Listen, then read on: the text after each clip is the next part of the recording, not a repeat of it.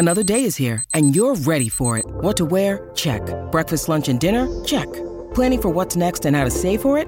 That's where Bank of America can help. For your financial to-dos, Bank of America has experts ready to help get you closer to your goals. Get started at one of our local financial centers or 24-7 in our mobile banking app. Find a location near you at bankofamerica.com slash talk to us. What would you like the power to do? Mobile banking requires downloading the app and is only available for select devices. Message and data rates may apply. Bank of America and a member FDIC.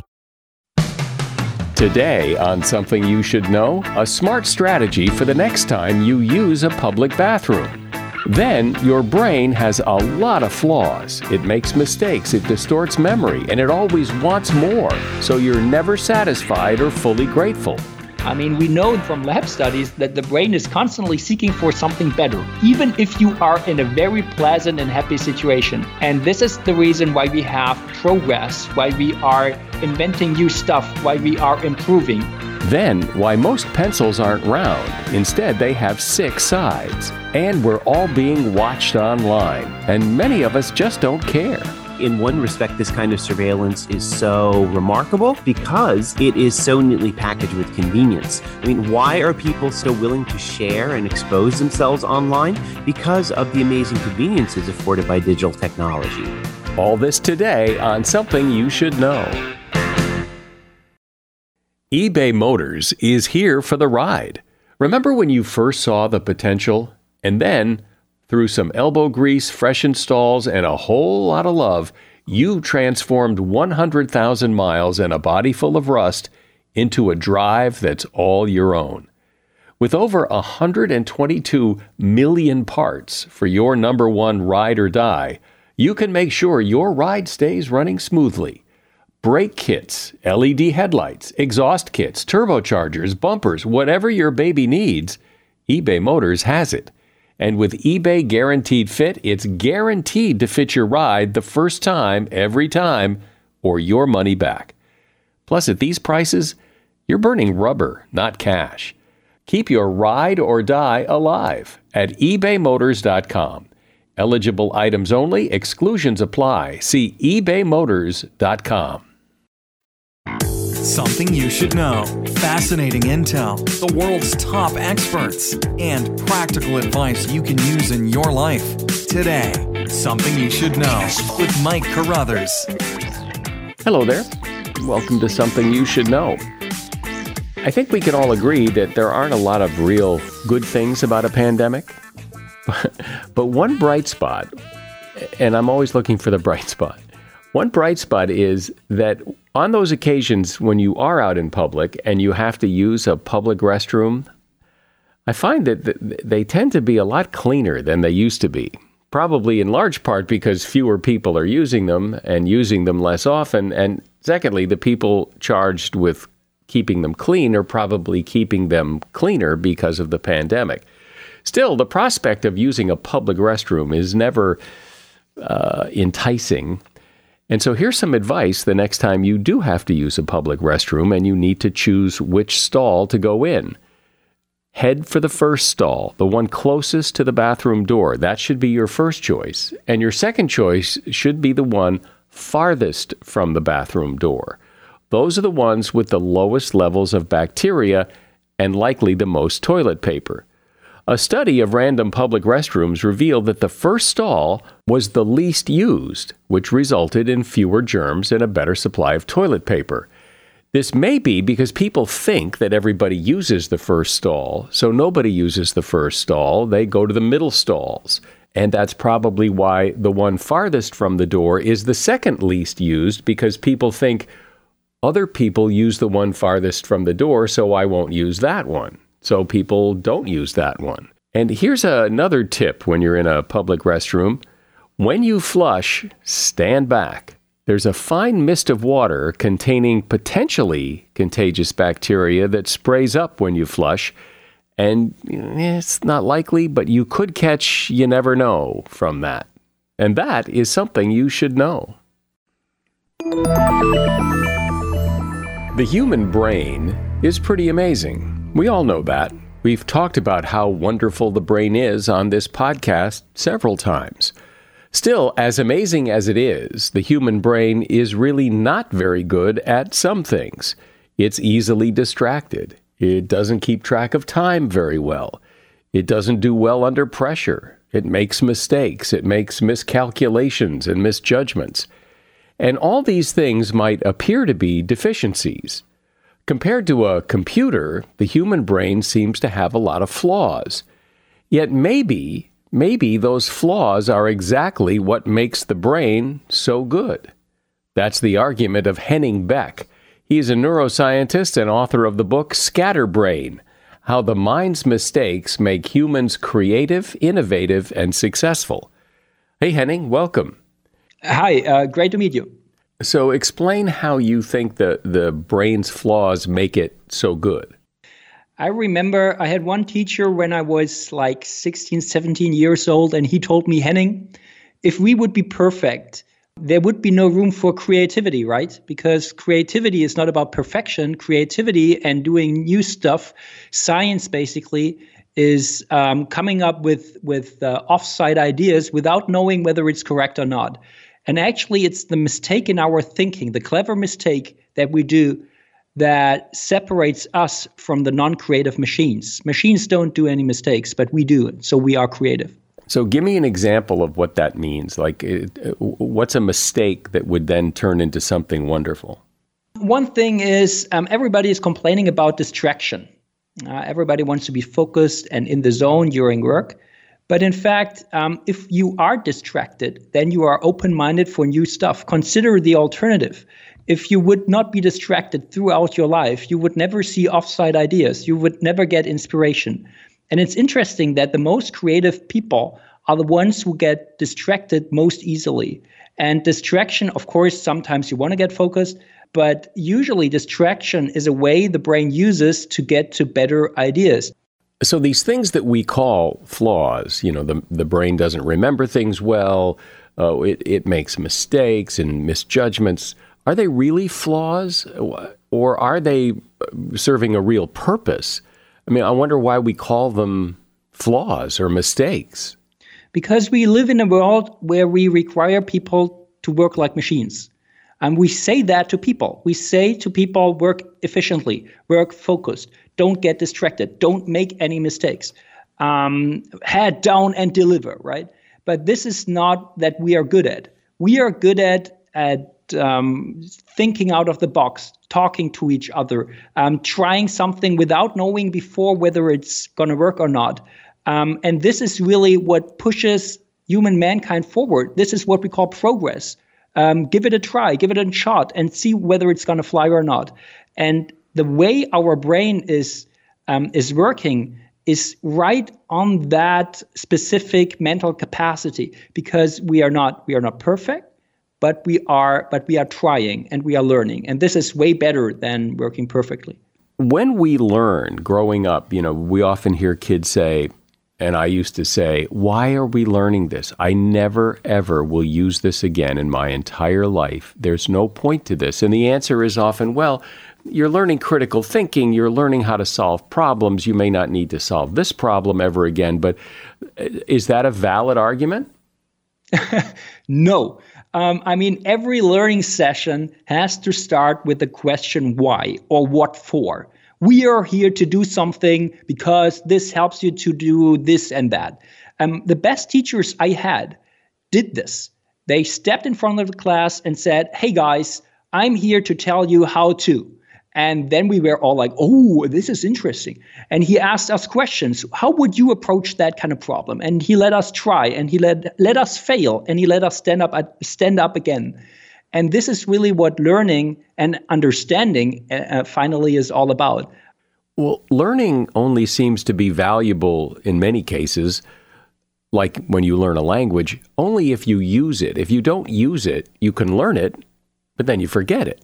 When I was in California, one of uh, some of my friends were from Spain, and the Spanish are always talking, and those were the ones who learned the language the fastest way because they always tried, they failed, they got feedback constantly, they put it in action, and this is how you basically improve yourself, not by learning everything by heart. Yeah, well, the, the language the language example is a good one because uh, most people who have ever done it know that the best way to learn a language is just immerse yourself in a culture where that's the language.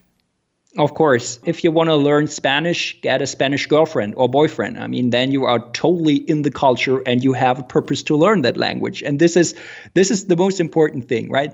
Give people a purpose to do something because otherwise there is no need to do something, right? Why would you learn a language because when you know that you will never use it? So uh, give a purpose, ask the what for and and why questions at the beginning, and then people will learn it very easily. Talk about the flaw of the brain that allows us and sometimes forces us to choke under pressure. This is a this is an interesting one. When you are under pressure, something interesting happens. There are a lot of different possibilities that you could do. For example, if you do a penalty kick, there are many possibilities how to behave. You can um, you can miss the kick, or you, you can score, or there are so many different possibilities how to how to move, how to behave, and all these different possibilities are constantly running in your head. And under pressure, all the filter mechanisms that usually sort out all the behaviors or um, actions that are inaccurate um, are not working properly. And sometimes a false action or an error occurs because um, these filter mechanisms are overloaded and they're not working anymore. And this is the reason why people, even pros, do mistakes. Even the simple, the, the most simple task can break down, or the behavior can break, break down if you are under um, under stress because all these uh, all these brain functions are very are imbalanced suddenly but not everybody crumbles under pressure. Some people seem to do okay. So, what's the difference? Some people train. They train how to cope with pressure. There is one training procedure called prognosis training um, that you put people in a, uh, in a secure environment, in a training situation under stress. And they learn how to cope with that stressful situation in that training situation. And uh, for instance, you, when you are um, when you have stage fright and you are afraid of giving talks and presentations, then you could say, okay, here you only have one shot to do that presentation in this training session. If you do a mistake, it's you have to find a way to um, to deal with it. And so you put a lot of pressure in that training situation, and people learn how to deal with that stress. Another possibility is um, reframing. This is what a lot of um, professional athletes do. If they are in a stressful situation, they reframe or in, in, simply put, they rename the situation. They don't say, "Oh, I'm under stress, and this is this is now I'm going to break down and such."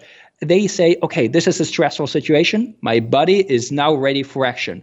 I have trained that. I have the capabilities, and the stressful situation, my heartbeat goes up, and I got I get sweaty hands, is only a sign that I'm ready for performance." And if you relabel that situation, the stress will not cause that blackout, but will really improve your performance. Talk about time and that we misjudge it. I always thought it was just me that misjudges it, but I, but everybody misjudges it. Some maybe better than others, but, but and how does that play into this? Um, well, yeah, time doesn't grow on trees. I mean, time is nothing that we find in nature. Time is something we have made up. Made up, um, especially how to measure time, hours and seconds. This is this is nothing we find in nature. So the brain does not calculate or collect numbers like seconds or hours or days. We don't have a sense for time. We only have a sense for events, for for what happened in our past. So what the brain does it has something like a mental timeline, um, and all the events in your life are put on this timeline. And if you have a lot of different and very exciting events and stuff that happened in your past, it really um, gets a lot of place on that mental timeline. So it feels like your life is very long because you have experienced so many things. On the opposite, if everything is the same, if you are living your daily routine from day to day, from week to week. There is nothing special to remember, and there are no highlights on your timeline.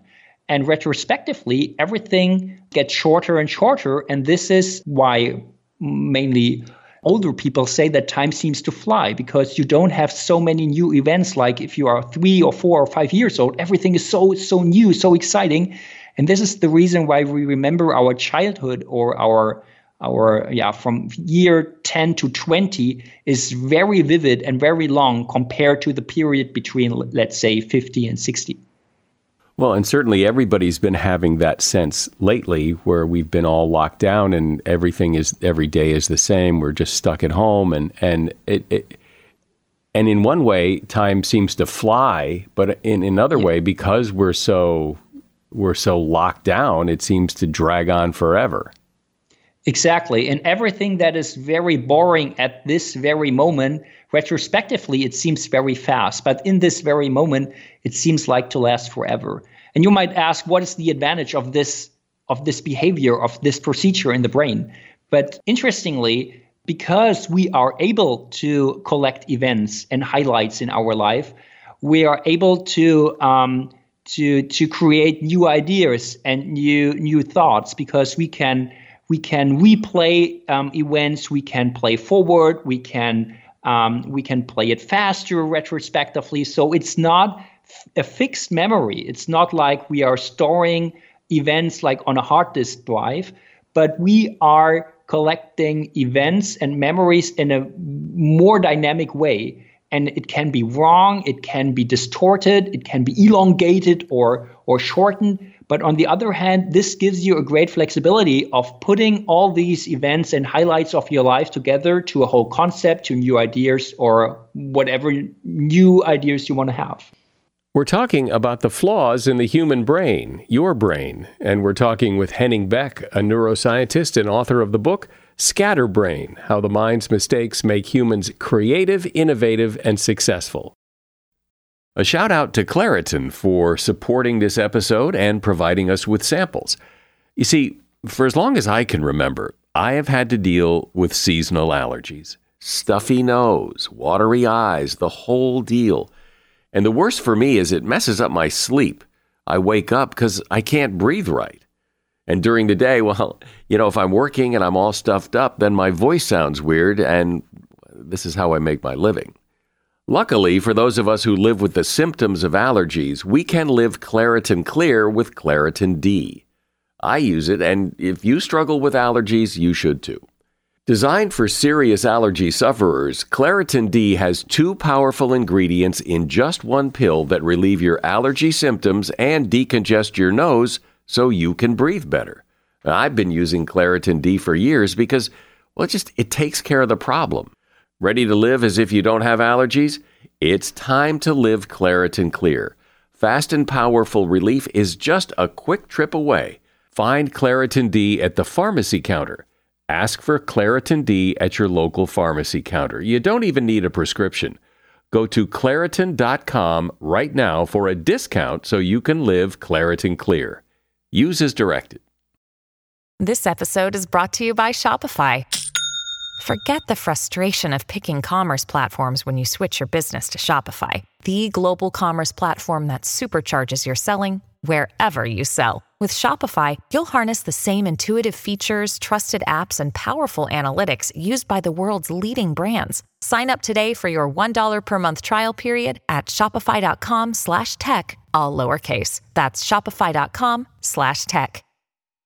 So Henning, what would be the advantage what would be the purpose of the brain not remembering things accurately, which it clearly doesn't? But yet, you know, I, I remember things from my childhood that I can go back and double check, and uh, I'm right that you know the the house was that color. The the you know everything yeah. about the memory is correct, but a lot of memories I can uh, I can go back and check, and they're not correct. They're I, I I've completely distorted that memory. Yeah, Consider the alternative. If you would remember everything accurately and very precisely, it would be your your memories would not be very dynamic. This would mean that you are not able to redesign your thoughts and ideas because we know if the more you remember and the more accurately you remember stuff and the longer it takes to recall that memories, the less dynamic and creative people are. And it seems like that there must be some kind of price you have to pay to have that creativity potential and the ability to put memories and ideas together in a new way. Yes, of course, sometimes memories are false. They but on the other hand, this gives you that flexibility. And, and studies show that the better your memory is and the more you remember, the less adaptive the system becomes. Another flaw, or seemingly a flaw in the human brain, and it's one that's kind of a pet peeve of mine, is when people uh, are faced with a lot of choices, like on a menu, and they just cannot decide, oh my God, I could have the chicken, or, well, but then that fish looks really good, and, and, and uh, given lots of choices, the human brain has trouble deciding. Yeah, this is what we call the overchoice effect um, meaning that we are very bad at choosing from many options. One reason for this is if you pick one option, um, you see what you're not picking. You see all the alternatives. And then people are sometimes regretting what they have chosen because they see what they could have chosen as well. Um, this is one reason that people are overthinking the situation. And the, the second reason for, for being in that trouble is that um, the brain is not very good at calculating all the different possibilities. This is very laborious. I mean, consider thinking about all the different possibilities on a menu. Um, this would take forever. And sometimes um, the brain says, okay, stop it. I, I'm not picking any option. And this is why people are in trouble if they have so many possibilities. Is there some advice for that for people like that to, to, to short circuit that? Roll a dice or toss a coin. And in the very moment um, you, you, you roll the dice, you have a feeling what number should not appear. Because usually you have already made the decision subconsciously. You only have to realize it. Ooh. Well, that sounds very mysterious. yeah, but uh, there is a lot of research um, about intuition and um, about how the brain makes actually deci- uh, makes decisions. Actually, usually the brain has already picked an option before you know it you know it consciously and um, you only have to put some stress on that situation so for instance toss a coin or ask a friend and um, then in this very moment the decision you made appears yeah, that's right. Because when I've been out to dinner with people who do that struggle thing, well, I mean, the chicken looks good, or the beef looks really nice. I say, well, get the chicken. And then all of a sudden, no, I think I'll have the fish. Like when you put the pressure on to somebody, then the true decision pops up. And something else I find interesting is that a lot of times these decisions that people struggle with are the kinds of decisions that really in the big picture don't matter. Next week you exactly. don't you won't even remember what you did order or didn't order, but in the moment it just it bogs down everything. Exactly. And this is showing another very interesting thing. The brain is very good at making general decisions. Let's say whether you want to marry someone. This is a very big decision, but it's not possible to calculate whether a marriage is successful, right? There is no number you can put on it. Yet there is no uh, KPI or anything you can score a marriage. No, but people do marry each other. But they are very bad at, if you have so many different options to pick from, this is very hard. Um, and this is showing that it's a difference between making a general decision, and the decision processes in the brain are very good at making decisions under uncertainty, and um, picking an option. Yeah, well, I've heard that, like in advertising, for example, that in a commercial, you tell people to either call a phone number or go to a website. They tend to do neither one rather than just tell them one thing and then they're more likely to do it. Yes. This is another example in, in marketing or selling. There, there are different techniques um, that you somehow nudge people to do something by giving them one or two or three options, but not more. Usually, when you go to a, to a shop um, or yeah, to a shop and buy something, there are usually three different options one expensive one, one cheap one, and one in the middle. And people usually chose the one in the middle because this is this is probably the best guess. I mean, this is not extreme. It's it's um, yeah, it's it's not good. It, it, it's not best, but it's not the worst. And um, this is a nice technique showing that the brain uses what we call heuristics. Um, mental shortcuts in that situation where you seem to be overloaded um, by so many options um, you only pick one or two. You nudge people by giving them only, yeah, just a few options to yeah. pick from. One of the seemingly big flaws of the human brain is that we're never satisfied. It seems that enough is never enough, that people always want more. The general default mode of our thinking is we are only happy if we get more than what we expected. And this is why we can be trapped so easily into risky behavior because the brain is always longing for some some for some extra, for some kick. And this might mean that under certain situations we are not behaving very wisely, but very risky and very, yeah, in a way, aggressively seeking for a kick or for a rush. And this is contradicting our general our general idea that we want to stay calm and um, choose wisely. So much of the advice today is, you know, be grateful for what you have, but that's not really how the brain works. The brain no. always wants something more. Exactly, and being grateful. I mean, this is great. Uh, this is cool. I mean, if you if you want to be happy for for a short period of time, but don't forget all the great minds that changed the world, that invented something great, that pushed the human race forward are the ones that are dissatisfied, that are not grateful. Th- those are the ones who have a problem, that are dissatisfied, that are annoyed, and that and they say, okay, here's a problem. Let's work on this. Let's get happy. It is not about being happy. It's about the pursuit of happiness, and um, this is this is something different.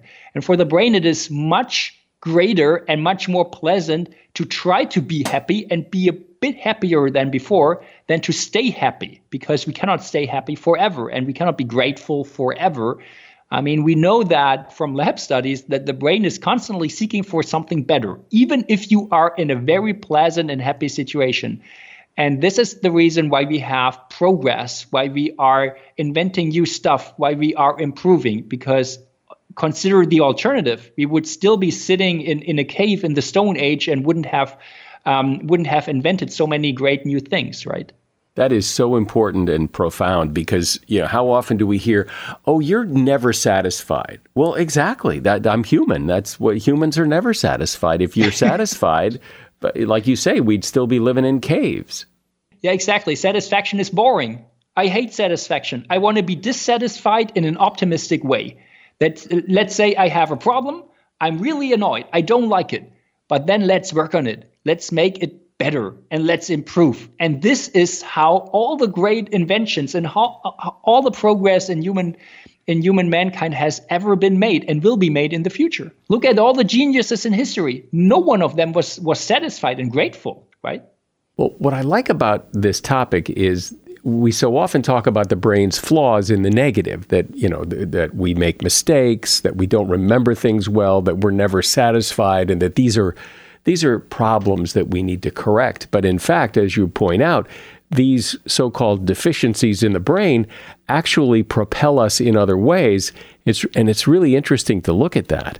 Henning Beck has been my guest. He is a neuroscientist, and the name of his book is Scatterbrain how the mind's mistakes make humans creative, innovative, and successful. And there's a link to that book in the show notes. Thank you, Henning. Of course. Thanks. It's been a pleasure. When you need mealtime inspiration, it's worth shopping Kroger, where you'll find over 30,000 mouth-watering choices that excite your inner foodie. And no matter what tasty choice you make, you'll enjoy our everyday low prices, plus extra ways to save, like digital coupons worth over $600 each week. You can also save up to $1 off per gallon at the pump with fuel points. More savings and more inspiring flavors make shopping Kroger worth it every time. Kroger, fresh for everyone. Fuel restrictions apply. As a listener to something you should know, I can only assume that you are someone who likes to learn about new and interesting things and bring more knowledge to work for you in your everyday life. I mean, that's kind of what something you should know is all about. And so I want to invite you to listen to another podcast called TED Talks Daily. Now, you know about TED Talks, right? Many of the guests on Something You Should Know have done TED Talks. Well, you see, TED Talks Daily is a podcast that brings you a new TED Talk every weekday in less than 15 minutes. Join host Elise Hu. She goes beyond the headlines so you can hear about the big ideas shaping our future. Learn about things like sustainable fashion, embracing your entrepreneurial spirit, the future of robotics, and so much more. Like I said, if you like this podcast, something you should know, I'm pretty sure you're going to like TED Talks Daily. And you get TED Talks Daily wherever you get your podcasts. Are you concerned about your privacy?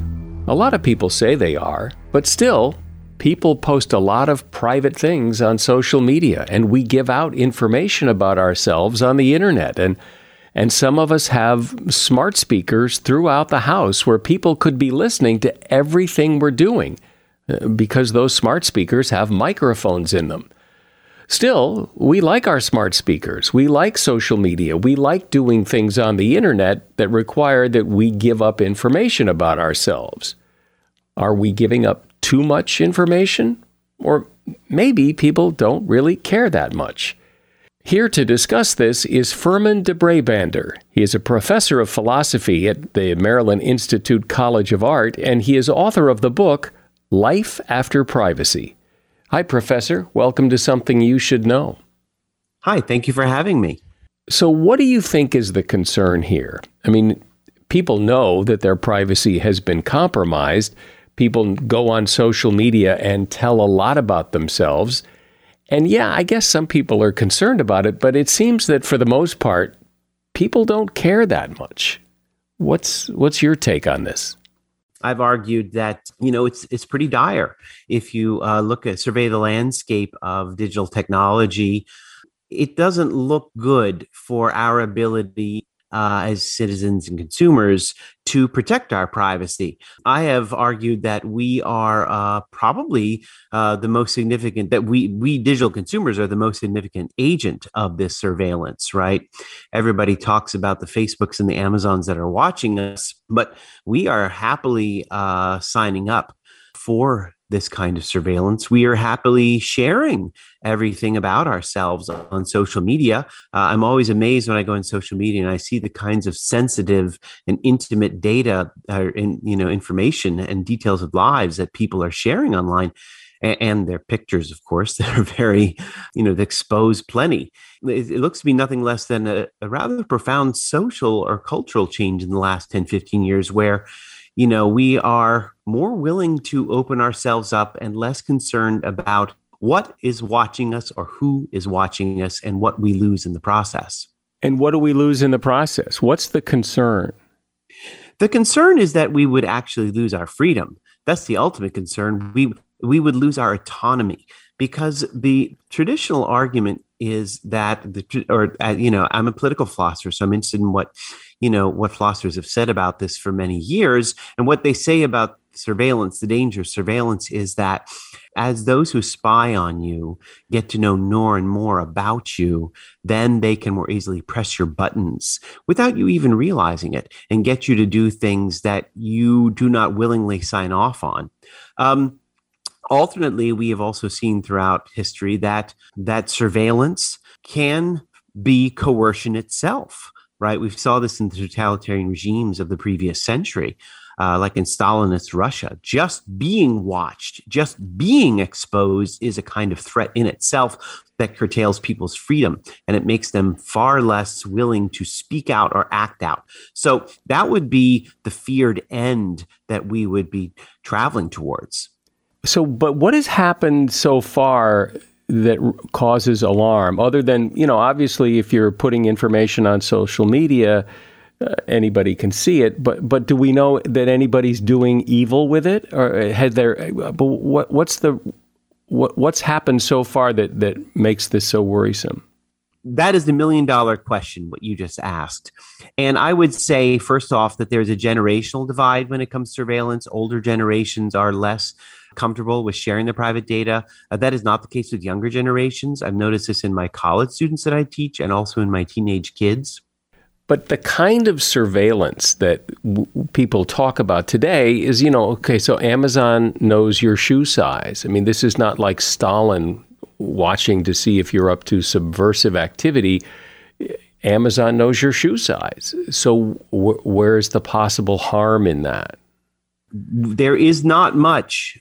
You know, we haven't really seen much yet uh, evil that has come from digital surveillance. I mean, we have a history, we have we have lessons from history in the past that point out that regimes that totalitarian regimes will turn to surveillance in order to coerce people, but as yet, it is unclear what kind of harm can come from the surveillance that Amazon and Target are doing. Um, I put in Target because they have the famous case where they were figuring out that their customers were in the second trimester of pregnancy. And when people object to that, they object by saying that that's creepy. That's how people often object to surveillance uh, programs that they don't like. They call them creepy. And creepy is a great term here because it suggests that you feel something is wrong, but you can't say what. So the conclusion is really, we don't really know what the problem is. We don't really know what the threat is. It's all a matter of speculation. And the threat may not even be a th- I mean if Amazon knows my shoe size that that could prove to be a good thing because if they have some extra shoes that in my size and they go on sale and they can tell me about it well great. Exactly. And this is why in one respect this kind of surveillance is so remarkable and perhaps nefarious. I mean, if it is threatening in the end, this is why it would be so nefarious because it is so neatly packaged with convenience. I mean, why are people so willing to share and expose themselves online? Because of the amazing conveniences afforded by digital technology, right? So, yes, Amazon what do they do? The more they collect about us, the more they're offer they're able to offer us. And the more we interact with them, the more they know. The more they can reach us personally, the better service we will receive. And yes, more money companies will make, but we will be happy in the process. You know, we'll be we'll be better satisfied by these companies if they can pinpoint us directly and sell to us directly by knowledge that they have accrued from our uh, our digital interactions. What do these big retailers and these big surveillance people how do they respond to the concern? They, they, they respond in a variety of different ways. Apple has responded by touting all kinds of privacy protections that their products would offer. Facebook is interesting. Mark Zuckerberg has an interesting quote where he said this is this is just a cultural change now that they're taking advantage of, right? That people are willing to share more. Um, that kind of ignores the fact that Facebook has played a very significant role in changing the culture, in making us more apt to share. Amazon doesn't speak out about it. I mean, in general, these companies are not terribly forthcoming about these products, these these programs, I should say. So it's a varied landscape. So it would seem, though, that if eh, because people are getting more and more concerned, and there's more people like you, you know, shouting from the rooftops that this is a potential problem, you would think that Amazon and Target and these companies, Facebook, would would be doing what they can to kind of oh, not to worry, but they they don't seem to say much of anything. Well, it's because their business plan is modeled is sorry, is dependent on this kind of sharing. I mean, they can't go back, right? Amazon can't go backwards. They need to go forwards. they they're able their whole marketing plan is premised on uh, extracting our data and understood but what they could say what they could say though is look yes we collect this information but we have safeguards in place where you know we're we're not headed towards uh, world domination here. We're just looking at your shoe sizes and things like that and it isn't stored in a place where it can you know they could do something to kind of ease people's apprehensions but they don't. They could. They did that in Europe but they didn't do it here right? The privacy advocates in america would very much like the those companies to be to do that in america. But i those regulations they've been not able you know um, you know the privacy advocates have not been able to persuade congress to enact these regulations. I guess the tech law you know it's clearly the tech lobbies are very powerful. Just seems like bad PR to me. Like they would, you you would think you would want to be proactive when there's a concern, to to make sure people know there's nothing nothing here, nothing to look at. No, move on. Well, I think that's very telling, don't you? I mean, I agree with you. But if they don't feel motivated to to issue that PR statement, I think that suggests they know the state of privacy and the state of our concern. I mean, a lot of people, quite frankly, don't care about privacy, at least in America. Europeans, they've they have said they care about privacy. I think we have to wait and see if their actions, you know, speak louder than words. Now they have their privacy regulations enacted, but Americans, you know, they just do not reveal that they care terribly about it. So I think, you know, they'll, you know, if, if these companies feel the need to make these PR statements, I think they would because people could, if they're very concerned about privacy, they can be careful about what they put on social media or whatever. But if you have an Alexa speaker in your house that uh, you don't remember that it's there all the time, and you're just talking away, and obviously somebody can hear you, right? And nobody cares. No, no, no, they don't care. but I mean, um, this has been borne out by various polls. You know that people they just don't seem to be terribly worried about this kind of stuff. Soon after the Edward Snowden allegations about the NSA, uh, the Pew Research Institute did a uh, a polling of people. You know, what do you, who are you worried about listening in, or what kind of surveillance or what kind of spying are you worried about? The bottom was government. Next to the bottom was police. At the top was your friends. You know, they were people were more concerned about friends and family chasing them down, following them, spying on them on social media. So people just are not really worried about certainly not Amazon. You know, that tends to be of the nature of a kind of a pleasant spy that when they listen to you, oh, then they might go ahead and reveal a certain product you never dreamed of that you would like, you know? Well, you started our discussion by saying you've looked at this and the situation is dire. It's pretty bad. Well, what is what does pretty bad mean? Well, what pretty bad means is you don't even have to be blabbing online for your spies to know about you, right? They, I took a good look at data collection and data analysis, and we consumers are not well equipped to understand how this sophisticated science, right? Um, so the regulations in Europe, the privacy regulations, are all premised on consumer autonomy that companies will tell you what they're looking for and you can understand it and you can say, okay, I'll share with you or I'll not. I won't share with you. But what examples like the Target case reveal is that we have no idea A, what our spies are looking for, B, what they do with that information, you know we don't know we have no idea. So the the case of target for example was where they were determining when women were pregnant in the second trimester no less so very specified. And i routinely ask audiences i say so what kind of data do you think that they were collecting or that were the salient tip-offs? And people invariably have a very difficult time identifying the salient tip-offs. Those tip-offs are some collection. I mean, I'm talking about the target researchers. It was some collection of cotton balls, vitamins, and lotions. When women buy those in quick succession, that reveals that they are pregnant and in a certain stage of pregnancy. Now, looking at that in retrospect, that makes sense, but you know, we can't be expected to pick up on that at the get-go, right? That is a highly strange and unexpected collection of of products and purchases.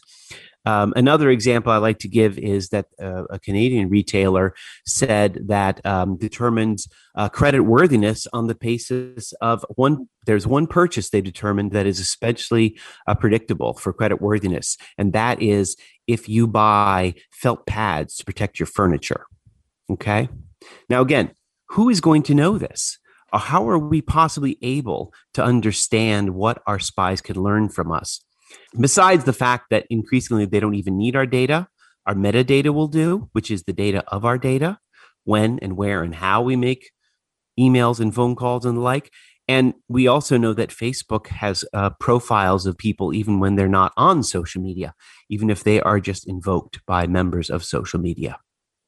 But isn't this just kind of an academic exercise in the sense that the genie's out of the bottle? I mean, you you you can scream and yell and, and tell people, you know, the sky's falling, but nobody seems to care, and so and and life goes on. I mean, you can only do so much. Well, uh, that's my my position. Is the genie is out of the bottle, but the institution of uh, privacy advocates are they're not on board with that. They they do not accept that conclusion. I, I agree with you. I think the genie is out of the bottle. And if COVID has pointed out anything to me, it's that, you know, our dependence on digital media is only going to grow deeper. And these digital media of their, their nature make our data vulnerable. So there's really no going backwards. So it's just a matter of us understanding again what are the terms and ingredients of political freedom and democracy. And that's what we have to focus. That's what we have to turn to. That's what we have to focus on. By doing what? By the, the, the key, in my view, is not the private sphere, it's the public sphere. It is the public realm. It is how we act as citizens with one another. And the public realm, I argue, is in pretty bad, pretty bad shape too. You know, suburban America has really uh, hurt public spaces. You know, once upon a time, our cities and towns had these town squares, uh, which were non commercial of their nature, and they were designated for the public to convene and to act like a political entity. Uh, nowadays, what is the public sphere of choice? Well, where I live in my suburb of Baltimore, that would be the mall. That's where people go to be public. But the mall is not even a public space, it's actually a private space. And if you go in there trying to be political, they will escort you out and then the other issue, of course, is that we kind of, you know, many of us like to think of you know the internet as a public space. But if anything that the trump years have shown is that it is a very poor substitute for a public space and it is really detrimental to democracy. Well, it's a pretty interesting topic that affects everybody because we're, I mean, I, I, imagine there's still a few people who don't have much of an online presence, but the convenience and the the pleasure that people get it's very alluring and and uh, and so the the story continues. We'll see where it goes. Absolutely. And even for those people that are not online facebook knows you. Don't worry. Well whether or not people are worried or concerned about their privacy information it is clear that uh, companies are collecting information that people have our information and uh, you got to wonder what's going to happen to it Firmin DeBrabander has been my guest. He's a professor of philosophy at the Maryland Institute College of Art, and the name of his book is Life After Privacy. You'll find a link to his book in the show notes. You know, about 14 billion pencils are produced every year worldwide. Of course, pencil lead is not really lead, it's a mixture of graphite, clay, and water. It's called lead because the person who discovered it back in the 16th century believed he had found lead. Graphite is actually a type of carbon, and the word graphite comes from the Greek word meaning to write. You might think that the reason pencils have, or most pencils have six sides, is to prevent them from rolling off the table. And while that's a nice benefit, it's actually not the primary reason. The primary reason is money. A round pencil would be comfortable to hold but cost more to make. A square pencil would be cheap to make but uncomfortable to hold. So the hexagon pencil is the compromise. You can make nine six sided pencils out of the same wood it would take to make eight round ones. Today, most people say they prefer the hexagon pencil, in part because it doesn't roll off the desk. And that is something you should know. I get so many nice emails from people who really enjoy the content of this podcast. And the fact that you've come to the end of this episode means you've listened all the way through. So you probably enjoy the content of this podcast. And I hope you will share it with someone else so they can do the same. I'm Mike Carruthers. Thanks for listening today to Something You Should Know. The Bigger Pockets portfolio of podcasts are worthy of your investment. We're having a real conversation as real real estate investors. New episodes available every day. It's important to buy where it makes money and not necessarily where you want to travel to. Bigger Pockets, On the Market, Rookie Real Estate, or Money Podcast. The purpose of flipping is to create more cash so then you can reinvest into other types of properties. The Bigger Pockets Podcast on YouTube or wherever you listen.